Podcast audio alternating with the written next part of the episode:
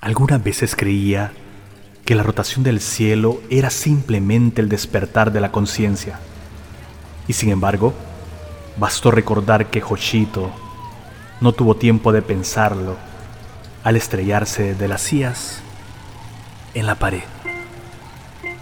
Soy Fabricio Estrada y le doy la bienvenida a su podcast Bitácora del Párvulo.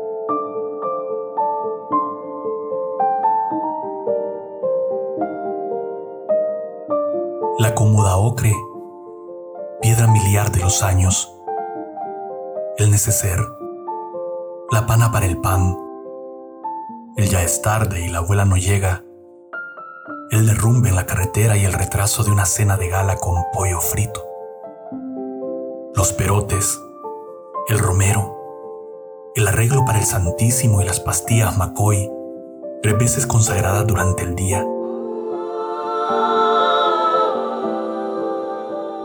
Pasa un mes y mi madre llega. Tegucigalpa debe quedar muy cerca de Siberia. Los aumentos, el despido, mi nuevo hermano mirándome un instante. Las crayolas, el spam del comisariato y el animal en aceite de la ayuda para el progreso. El motor del molino, vieja rueca hilandera del alba. Los martillazos de julio y el sol diario machacado en el yunque las visitas, los mimos al gato y el anuncio de la lotería chica. Tino gana tres pliegos y con ellos construye casa, cosa del diablo.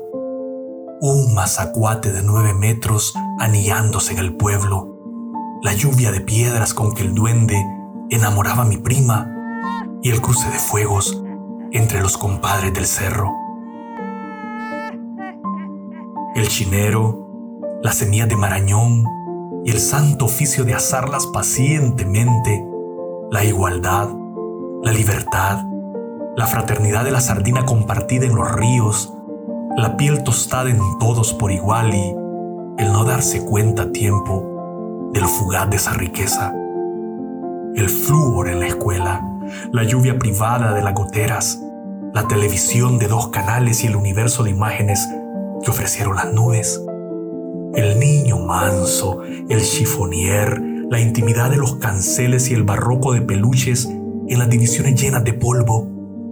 El hijío y la seriedad del muerto, el pensar dos veces el entierro en la resurrección del invierno, la confesión y el pecado, como un as del conquián bajo la manga, los muertos del alumbrado y el mango en suspenso entre las chispas del estío, el tiempo de las moscas y sus alfombras inquietas, el rocío de nances por la mañana y el bando anunciando el cierre de estancos y las multas impuestas a las bestias sonámbulas, el caballo brujo, la yegua sin cabeza y el gallo de oro de la mina sumergida. Había mucho más, por supuesto, pero vivir de nuevo y sentir las cosas en su sol y en su viento es algo imposible. A puro recuerdo.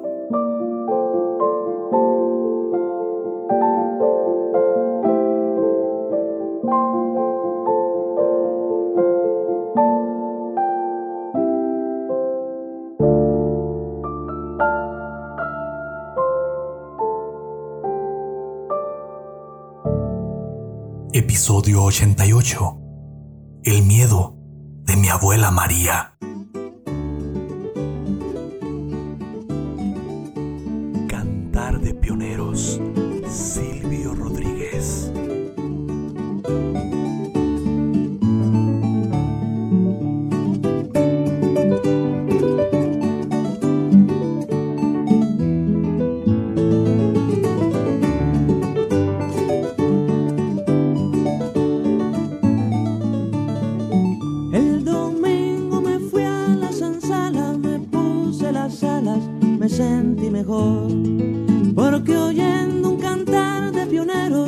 Sentí más lleno de patria y amor. Fue como regresar a un lugar donde guardo raíces y luceros. Fue como si mi niña cantara y más me abrazara en aquella canción. Fui papá de un pionero de guerra aquí en esta tierra cantándole al sol.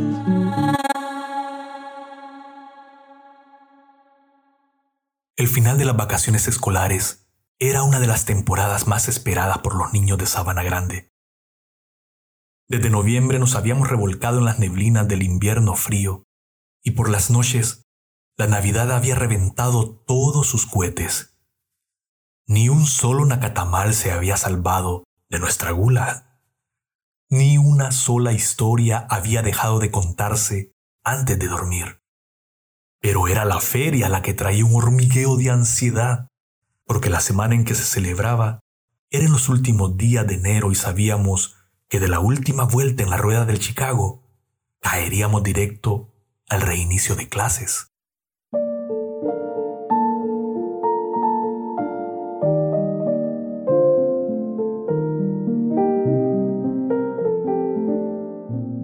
Entonces sí, llegaba ese miércoles en que aparecían los camiones que traían las estructuras de los juegos mecánicos. Alguien corría la voz que habían llegado y todos los hipotes confluíamos como hormigas alrededor de un dulce. Ahí estaban las vértebras, allá los brazos de hierro de un Shiva intuido. Por aquí rodaban los tornillos como frutos del óxido y los mecánicos, cejijuntos y malhumorados, nos corrían como podían. Iban creciendo ante nuestros ojos los mástiles de no sé qué barco. Se desplegaban hileras de bombillas suspendidas mediante cables pasacalles. Las cadenas de las CIA voladoras se dejaban ver como los collares de un gitano gigante. Esas tres noches antes del sábado inaugural, todos los comentarios eran sobre si ya tenía forma la rueda o si aún iba por la mitad de esa rueda del Chicago, que si ya habían puesto el palo encebado y si ya se sabía a cuánto ascendería el premio. Carreño, Chelelo y Chalío se amasaban las manos porque eran los que más probabilidades tenían de llegar hasta la punta del palo de pino. Pero Adalid y Santos ocultaban algo en su silencio. Nadie sabía entonces que ellos destronarían a los reyes del palo encebado.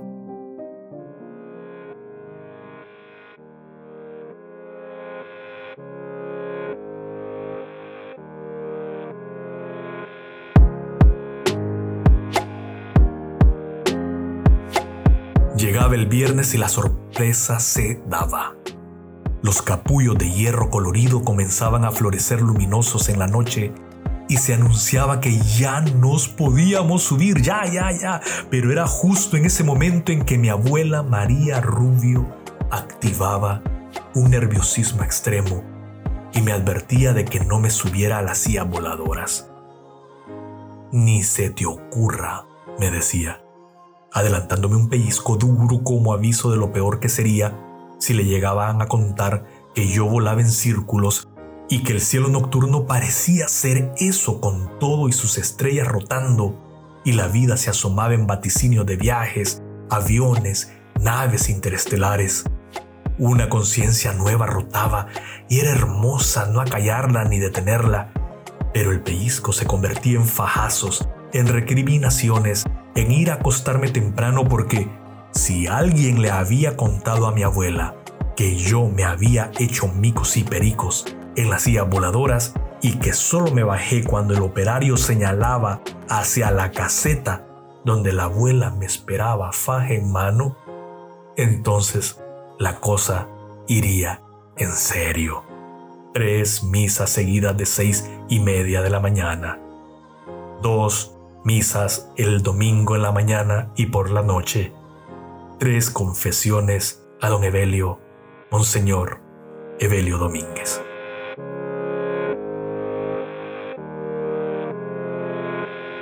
Por más que le preguntaba por qué no me dejaba disfrutar de semejante diversión, ella callaba con más enojo, hasta que un día me lo contó. Sentada en el patio bajo la sombra de las limas donde tía Lauren me dijo.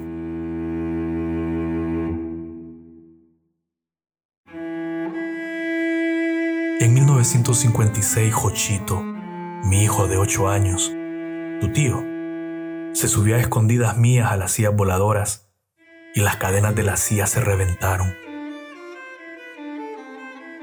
Me contaron que se estrelló contra la pared y que se levantó como si no hubiera pasado nada. Se vino directo a la casa y se acostó. A medianoche lo escuché pujar y llorar. Fui a ver y estaba con fiebre y apretándose las costillas. No me quería decir nada. Entonces fue cuando una vecina me dijo que Jochito se había caído de las sillas voladoras.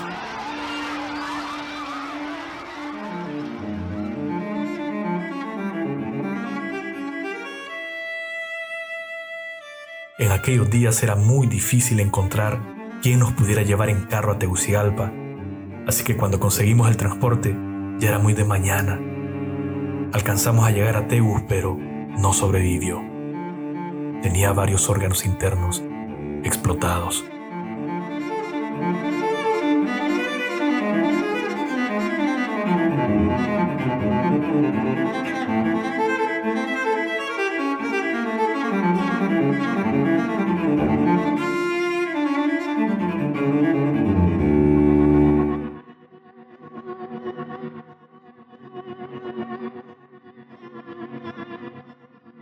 Por fin comprendí su miedo y por mucho tiempo me acostumbré a ver los juegos mecánicos como una emanación del misterio de la muerte, una especie de mecánica torva que castigaba a los niños que nos seguían consejo.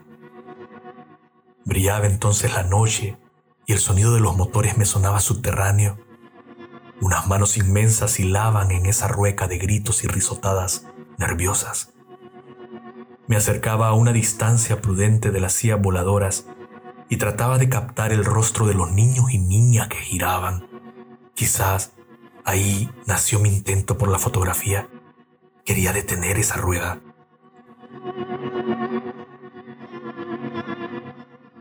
Una ansiedad centrífuga me oprimía el pecho y me iba a sentar a comer algodones de azúcar para calmarme. Imaginaba que compartía la nube rosa con Jochito y que éste me decía que ni se me ocurriera subirme a las sillas, que mejor corriera con el toro fuego, porque no se sabía de un toro fuego que hubiera encendido en antorchas a nadie. La feria terminaba yo me despedía de Jochito en la esquina del marino. Lo veía agarrar calle abajo, hacia la oscuridad del manguito, y luego girar en dirección al cementerio. Una larga columna de hormigas lo seguía, enredándose en los hilos del algodón de azúcar que yo le había regalado y que él llevaba en la mano. Hilos luminosos, rosas, hormigas luminosas, rosas, siguiendo a un jochito oscuro.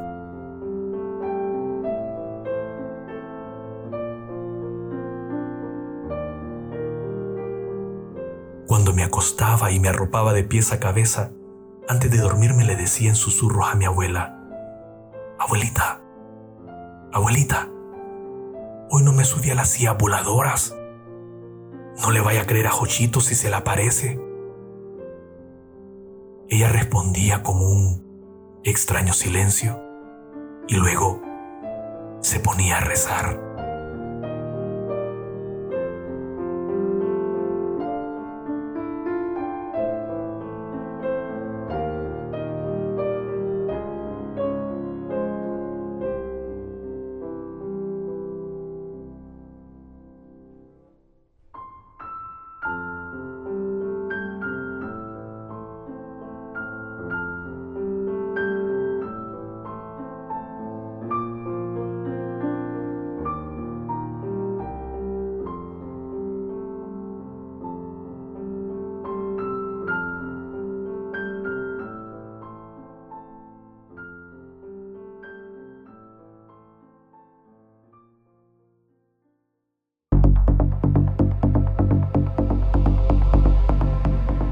Usted ha escuchado Bitácora del Párvulo y ha sido su memoria la que ha puesto la música. Soy Fabricio Estrada, transmitiendo desde Vega Baja, Puerto Rico, desde el mismo corazón de Honduras.